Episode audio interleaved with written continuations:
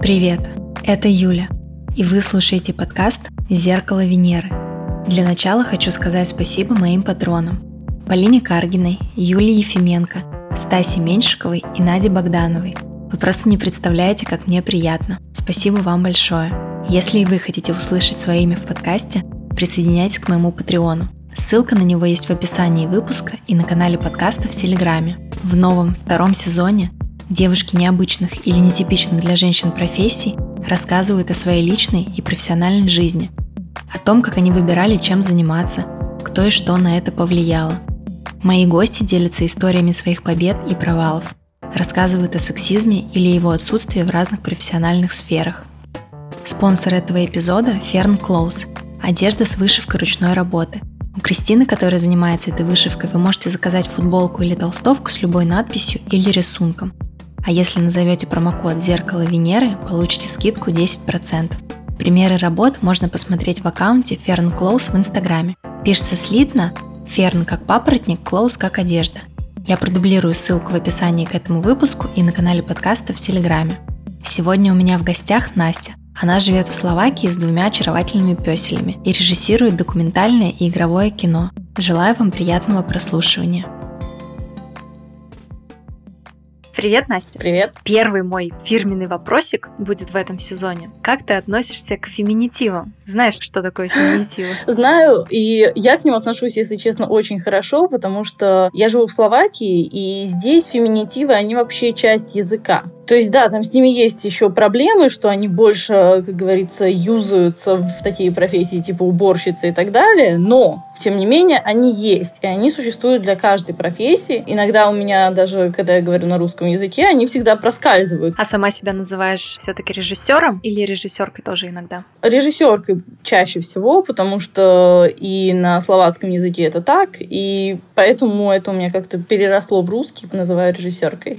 Круто. Отлично. Я просто обожаю феминитивы, поэтому мне прям душу греет. Хорошо, значит, ты у нас режиссерка. Расскажи, пожалуйста, всегда ли ты знала, что кем ты хочешь стать. Было ли у тебя такое, знаешь, как в идеальном мире, что ты с детства знала, что ты станешь снимать кино? Не могу сказать, что сразу знала, но фантазия у меня была всегда очень такая, не то чтобы больная, но очень такая очень интересная, очень живая. И поэтому я всегда хотела делать что-то, что эту фантазию, так сказать, приведет в какое-то нормальное состояние, то, в чем я эту фантазию могу использовать лучше всего. Поэтому, когда я начала думать про то, то, что, чем я хочу заниматься. Кино было одним из таких первых э, моих больших интересов, и я решила попробовать, потому что это было очень визуальное, очень, то есть э, много сторителлинга в этом, и я всегда любила очень придумывать истории, то есть и всегда очень живо их себе представляла, поэтому для меня это было как-то таким логичным шагом. Слушай, мне вот очень интересно, я просто вспоминаю свое детство, и я могу совершенно точно сказать, что в принципе ни я, ни кто-либо в моем окружении не рассматривал вообще такую возможность стать режиссером. То есть, скорее, это были такие, знаешь, там, актеры, актрисы, какие-нибудь модели, певицы. То есть, профессия режиссера это было что-то, ну, вообще не попадавшее в поле зрения, в поле интереса детей. Неужели ты, ну, прям в каком-то таком раннем возрасте заинтересовалась? Или все-таки это было уже более старшее? Ну, мне всегда очень нравилось, когда я либо читала книги, э, то есть я книги читаю в формате, можно сказать, реального времени, как фильм. Поэтому вот с этой моей особенностью особенностью, я потом начала, конечно, думать, что с этим делать, потому что мне это было самое, для меня это было самым таким интересным форматом, и всегда очень хотелось рассказывать свои какие-то собственные истории, потому что э, я их с удовольствием придумывала. Поэтому не могу сказать, что это было полностью такое, что типа, я не знаю, с 11 лет я буду режиссировать кино, но это пришло довольно быстро. То есть, когда я попала в среднюю школу и начала как-то задумываться, что куда мне идти дальше и что мне дальше делать, э, режиссура стала для меня, то есть, каким-то вообще первым шагом и первым, даже сказать, такой первой идеей серьезной. Ну и потом, естественно, я, когда начала дальше над этим задумываться. У меня все остальные какие-то желания и профессии сразу отпали. А родители поддерживали в тебе вот этот творческий такой запал? Да, больше да, чем нет. То есть, конечно же, вопросы были, почему именно режиссура, почему именно режиссура кино. Но после того, как я объяснила, то есть, что да, я хочу этим заниматься, то есть это абсолютно нормальная профессия, интересная профессия, после этого сказали, что окей что я могу этим спокойно заниматься. Если я знаю, чего я хочу. Я знала. Да, очень круто. Просто, ну, бывает такое, особенно, мне кажется, поколение наших родителей, которые росли так в послевоенное да, время. У них есть такая фишка, знаешь, что надо стабильное что-нибудь там, юрист, экономист, финансист, но да, кино это что-то для них такое странное. Ну, классно, что они тебя не отговаривали. Ну, конечно же, вопросы были, что типа, а если не получится с кино, то куда? Но они до сих пор есть. Когда я могу объяснить, что если не получится вот это кино, получится какое-то другое кино, и получится, как говорится, другой проект, то тогда это нормально. Как говорит моя психология, психологиня, лучший способ успокоить тревожного человека – это сказать, что у тебя есть план. Не получится один фильм, так получится другой. У меня все под контролем.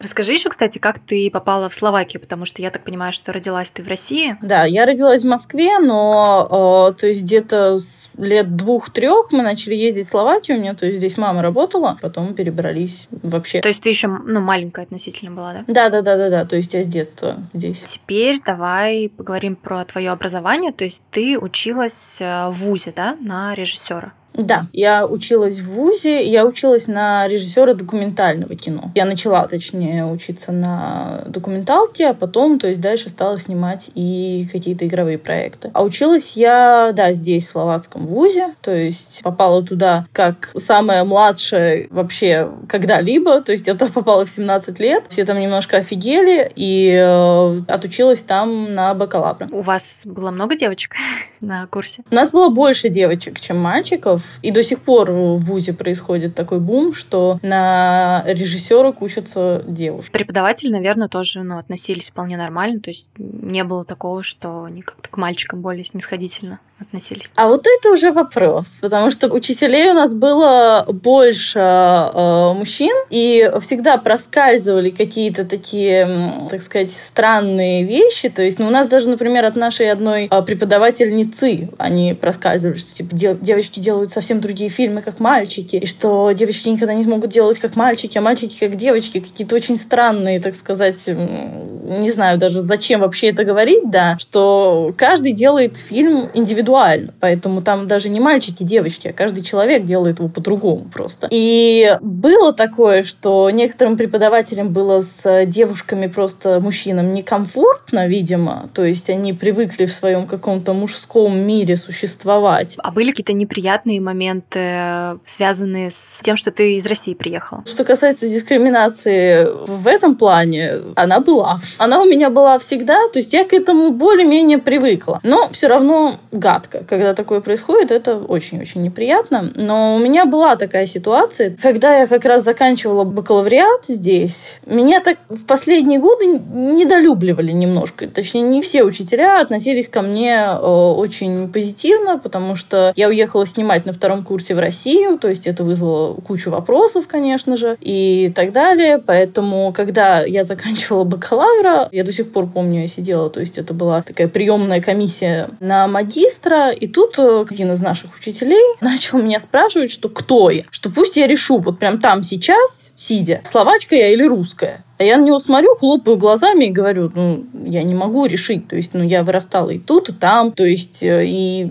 у меня нету такого вот желания теперь себя положить в коробочку, там, написать, что, типа, я, я там русская, или я там словачка, или еще чего-то. А зачем он это спросил вообще? А я не знаю, зачем он это спросил. Вот это у меня, у меня до сих пор вот этот вопрос вызывает кучу следующих вопросов, конечно. И до сих пор не понимаю, что случилось, но случилось. А ты, ну ты закончила университет, да? Я закончила бакалавриат, да, но на магистра после такого не пошла. То есть не в этот вуз, не в этот вуз. Блин, это очень жестко. Вот тебе и братские народы.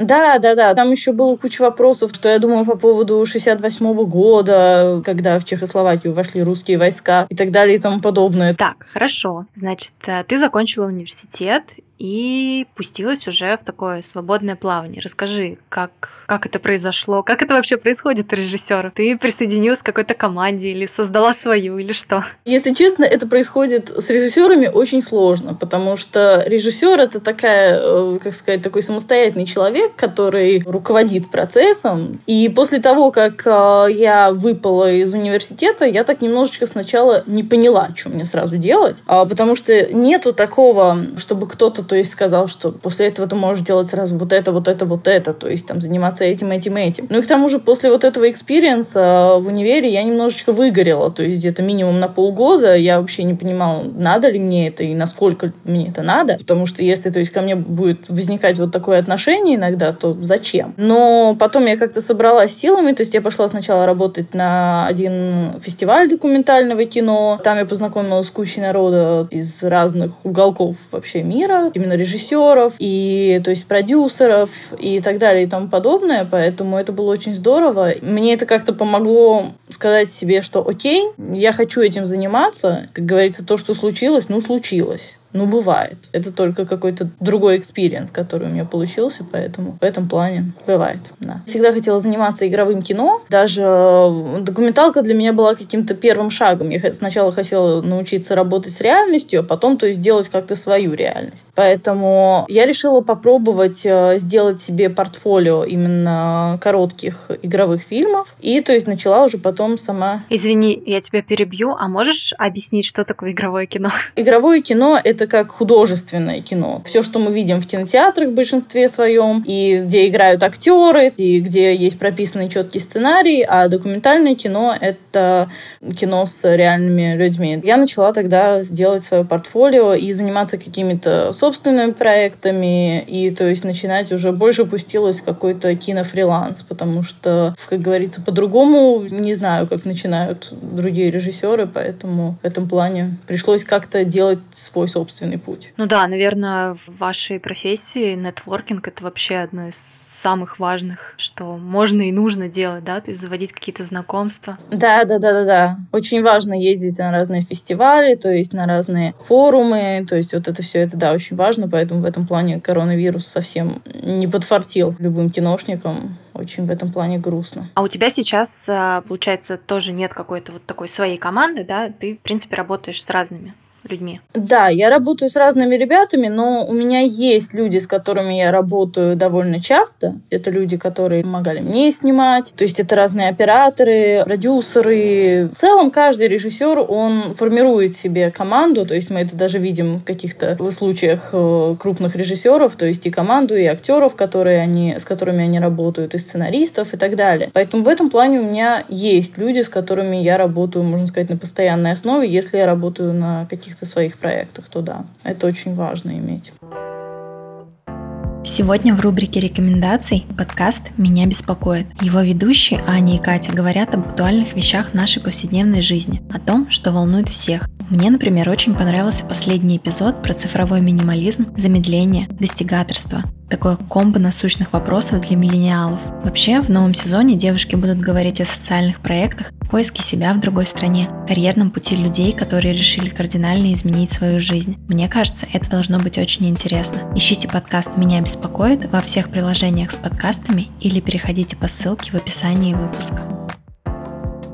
Как вот это происходит? Кто платит тебе деньги? Это какая-то компания заказывает фильм? Или, ну, вот расскажи, как, как это вообще? Это очень по-разному происходит, так сказать. Да, бывает, что, например, э, мы работаем на каких-то заказах от частных компаний. То есть кто-то там заказал, я не знаю, короткую документалку про то-то там, то-то, да, там, или какие-то такие частные компании, которые хотят, например, промо-фильм, то есть, или какой-то рекламный ролик. То есть это, это частники. А потом дальше, естественно, можно идти с каким-то проектом, получить на него финансирование на телевидении, либо же от каких-то фондов. Это уже дальше, то есть дорога такого более-менее финансирования уже конкретных проектов. То есть то, чем, например, сейчас я занимаюсь, это я пишу проект, на который мы попытаемся получить э, деньги на его развитие от фонда например. Это такая более, в крайнем случае, в моем окружении частая дорога того, что именно получается финансирование на какой-то проект. Если, то есть, у тебя есть идея, ты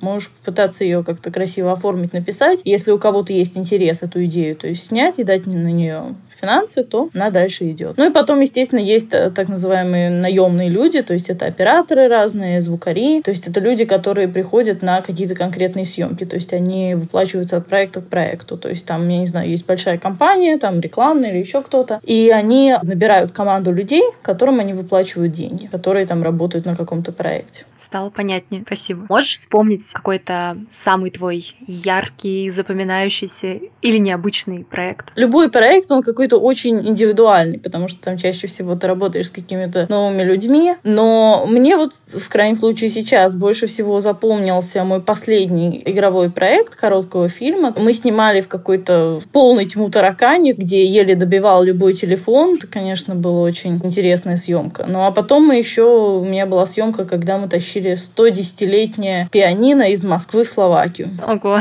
Это было, конечно, тоже такой очень запоминающийся момент. А что это был фильм про пианино? Да, это был фильм про пианино. Я его снимала на втором курсе, потому что когда я была маленькой, мой дедушка пообещал, что я могу забрать их 110-летнее пианино. я решила его забрать и снять про это кино. Я там даже побывала на границе, это была, наверное, Беларусь, Россия. То есть на какой-то очень странной границе я побывала на допросе. Подозрительно, да? Да, да, да, потому потому что пограничникам не понравилось, какого хрена я везу целую машину, набитую словаками, то есть там словацкие операторы, звукари и прочий народ. Это было так очень-очень странно. Потом, когда мы возвращались с этим пианино, то там, конечно, тоже было очень много веселых историй, и мы там и застревали, и чего там только не происходило, конечно. Поэтому, да. Съемки в России — это всегда класс. Можешь описать самый обычный день из жизни режиссера. Встала ты утром, умылась. Встала я утром, умылась, позавтракала.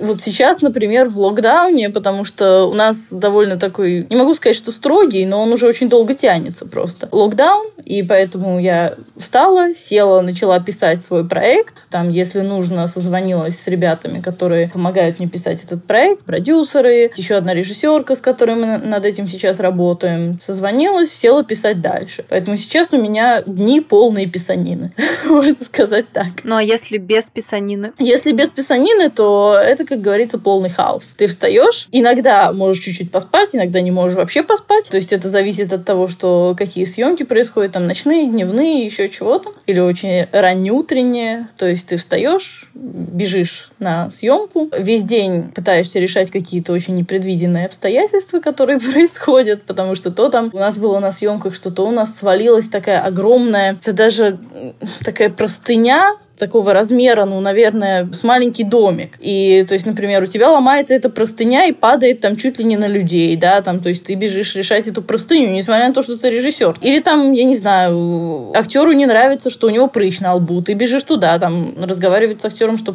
прыщ на лбу, это окей, замажем. В целом, то есть постоянно происходят какие-то вот такие вот странные, странные разговоры, но в конце концов, то есть это очень весело, и ты потом валишься просто в кровати и засыпаешь. Поэтому, да, этот весь день состоит, то есть из вот таких вот очень-очень активных беганий из одного места в другое. Ну, я поняла, в общем, сложно как-то описать. Структурировать невозможно, да, структурировать в этом плане абсолютно невозможно, и предугадать, что что случится, тоже невозможно. То есть мы, например, на съемках один раз сидели полдня в позе ждуна, ожидая того, что пройдет ли дождь или нет. Даже с погодными условиями приходится как-то решать эти вопросы. Или там летит самолет, звукарь не может брать звук. Ты ждешь, пока пролетит самолет. Летит следующий самолет. Ты опять ждешь. То есть вот вот так вот проходит весь день в целом, да. И в конце концов ты что-то снимаешь, да. Да, вот еще хотела спросить, сколько в среднем занимает съемки одного фильма, но я так понимаю, это тоже может варьироваться, наверное, нескольких дней до бесконечности. Да,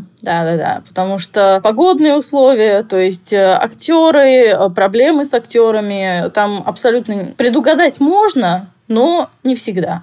Поэтому, да, то есть всегда вылезают какие-то косяки, которые часто приходится прямо на месте решать. То есть спланировать можно. И, например, вот художественное кино, его намного проще спланировать, чем, то есть, например, документалку. Потому что вот в документалке ты вообще не знаешь, что случится. У нас была ситуация, когда мы как раз снимали фильм про пианино. Мы должны его были сносить с седьмого этажа. И вместо четырех грузчиков Пришли два грузчика и сломали лифт. И в этот момент так, ты реально не знаешь, что делать. То есть ты там звонишь техподдержку лифта, его пытаются там отблокировать как-то. То есть там, в общем, вот да, с документальным кино еще хуже. То есть там могут съемки откладываться на дни и на недели из-за каких-то вот таких вот странных непредвиденных обстоятельств. А можешь вспомнить какой-нибудь твой фейл. Я тоже так понимаю, что, наверное, каждый день небольшие фейлы бывают. Но что-нибудь, что приходит в голову. Бывают фейлы поменьше, бывают фейлы побольше скажем так. Но у меня был один фейл, который, то есть я считаю вот именно таким, потому что даже фейл, если происходит у какого-то другого члена команды, чаще всего ответственность за него, вот такую конечную, все равно несет режиссер. Поэтому у меня было такое вот как раз в конце моего обучения на бакалавра в университете, то есть у нас э, случилась такая ситуация, что операторы, потому что я снимала документалку, и там случилась куча непредвиденных вещей просто, мы не успели отснять. А операторы уже не смогли потом, то есть у них были какие-то другие проекты, еще чего-то. И мы реально тупо не смогли отснять кучу материала. Просто кучу. То есть мы сняли, может быть, так половинку. После этого я пришла на экзамены, то есть сказав, что ну вот случились вот такие вот непредвиденные обстоятельства. В целом, в этот момент, э, как говорится, вина ложится на там продюсера, то есть еще кого-то, то есть человека, который прямо работает с э, людьми, которые, то есть их организовывает, еще чего-то. То есть у меня немножко в этом плане другая, так сказать... Зона ответственности. Да, другая зона ответственности, в которой, то есть, я работаю. Но все равно спросили с меня, почему, типа, ты не закончила фильм. Я говорю, ну, если я уже снимаю с оператором, то есть я не могу потом доснимать на телефон. Да? В этом плане и в ВУЗе было сложно, потому что там никого не интересовало, чья проблема. Проблема всегда твоя. Такие вот неприятные фейлы бывают. А маленькие фейлы, они происходят, как говорится, на каждых съемках и постоянно. И с ними просто, как говорится, надо как-то научиться работать. Вот и все. По сути, да, это, наверное, все-таки скорее не твой профессиональный фейл, а такой косяк, может, проекта, да, в целом. А, кстати, вы в итоге его закончили или нет? Как раз потом произошла та ситуация с моим уходом из вуза, и после этого я уже не была формально студенткой, и я им предлагала, я говорю, я могу его закончить, вы мне можете поставить оценку в августе, потому что у нас есть пересдача в августе, точнее была, но в этот момент они сказали, типа, нам это уже не надо. Я такая, ну окей, если вам это уже не надо, то тогда я и не буду мучиться, то есть и что-то там пытаться сделать, что никому не надо. Какой бы ты совет могла дать девушке или парню, э, которые хотели бы попробовать себя в качестве вот режиссера? Как ты вообще считаешь, без образования это реально? Я считаю, что это реально, потому что самообразование в режиссуре и вообще в любом фильмейкинге это, наверное, самое главное. То есть у тебя должна быть насмотренность, то есть ты должен смотреть кучу фильмов, уметь их э, понимать и, то есть, видеть приемы. Что главное, что я бы сказала, и что никто не сказал мне, что это будет просто дико сложно и дикий хаос. Потому что ты не знаешь, получится ли у тебя, выстрелит, не выстрелит этот фильм. То есть куда-то попадешь, не попадешь, получится ли, потому что это реально зависит от кучи обстоятельств. То есть если реально хочется, надо попробовать. Как говорится, заняться самообразованием — это тоже классно. То есть есть множество мастер-классов, семинаров. И во многом они даже лучше, чем обучение во многих киновузах, скажу я так. Потому что, вот, например, ну я вот попала на такой вуз, который не был супер-пупер, да. Там, то есть, были свои очень странные косяки. И еще, что самое главное, если молодой режиссер видит более старшего режиссера, не надо смотреть ему в рот. Эти люди там для того, чтобы научить каким-то приемам, научить чему-то, а не просто, как говорится, рассматривать этих режиссеров как божество. Ну и к тому же, например, во многих киновузах сейчас, не могу сказать, сказать, что учат очень так этичным принципам и так далее. Поэтому не, не даваться на провокации всегда, то есть заниматься тем, что ты хочешь, и ту историю, которую ты хочешь донести. А то есть все, что кто будет другой говорить, то не всегда советы хорошие. Не всегда. Это, наверное, самое главное. Еще хотела спросить про дискриминацию именно в работе, не в университете, потому что вот я на сто процентов уверена, что что-то такое было у любой режиссерки, что от тебя ожидают чего-то другого. Или, может быть, даже отказывают в каком-то проекте. Расскажи. И, конечно же, такие ситуации, они возникают постоянно. Я бы не сказала даже, чтобы мне отказывали, но именно по принципу того, что я девушка и довольно молодая, мне очень часто пытались не заплатить или как-нибудь еще по-другому уйти. Либо от оплаты, либо от таких вещей. Ну, понятно, да, что с женщиной типа так можно. Да, что с женщиной так можно, а с мужчинами так нельзя. Поэтому происходило и происходило довольно часто, но, как говорится, надо просто учиться посылать таких людей нафиг. Ну, после того, как они тебе деньги заплатят. Да, да, конечно. На негативной ноте не будем заканчивать, давай на позитивной. Расскажи, какой у тебя сейчас проект или какой-нибудь, не знаю, в ближайшем будущем, чем ты занимаешься? Ну вот я сейчас пишу мини-сериал, поэтому сейчас я занимаюсь э, именно написанием проекта, потому что локдаун, коронавирус, что еще делать, только писать. Потому что съемки сейчас у нас, например, их очень мало, выезжать куда-то нельзя, поэтому в этом плане, конечно, немножко грустно. Но, тем не менее, я сейчас занимаюсь вот этим большим проектом, проектом, плюс еще собираюсь снимать собственную короткометражку и продвигать по фестивалям уже снятую короткометражку, которая из-за коронавируса еще никуда не успела попасть. Поэтому в этом плане у меня сейчас вот эти вот три таких главных проекта. И потом бы я хотела также заниматься, то есть именно своими проектами, и надеюсь, что это будет возможно и что у меня это получится. Пусть все получится. Я желаю тебе удачи. Спасибо. Спасибо тебе большое за интервью. Было очень интересно. Надеюсь, вам тоже всем понравилось. Пока. Пока. Спасибо, что дослушали до конца. Если вы хотите сделать мне приятно, ставьте подкасту 5 звездочек и пишите отзывы в Apple подкастах и других приложениях, где есть такая возможность. А я буду хвастаться ими в Инстаграме и посылать вам лучики любви. Также напоминаю, что у подкаста есть канал в Телеграме, где я делюсь дополнительными материалами и сообщаю новости подкаста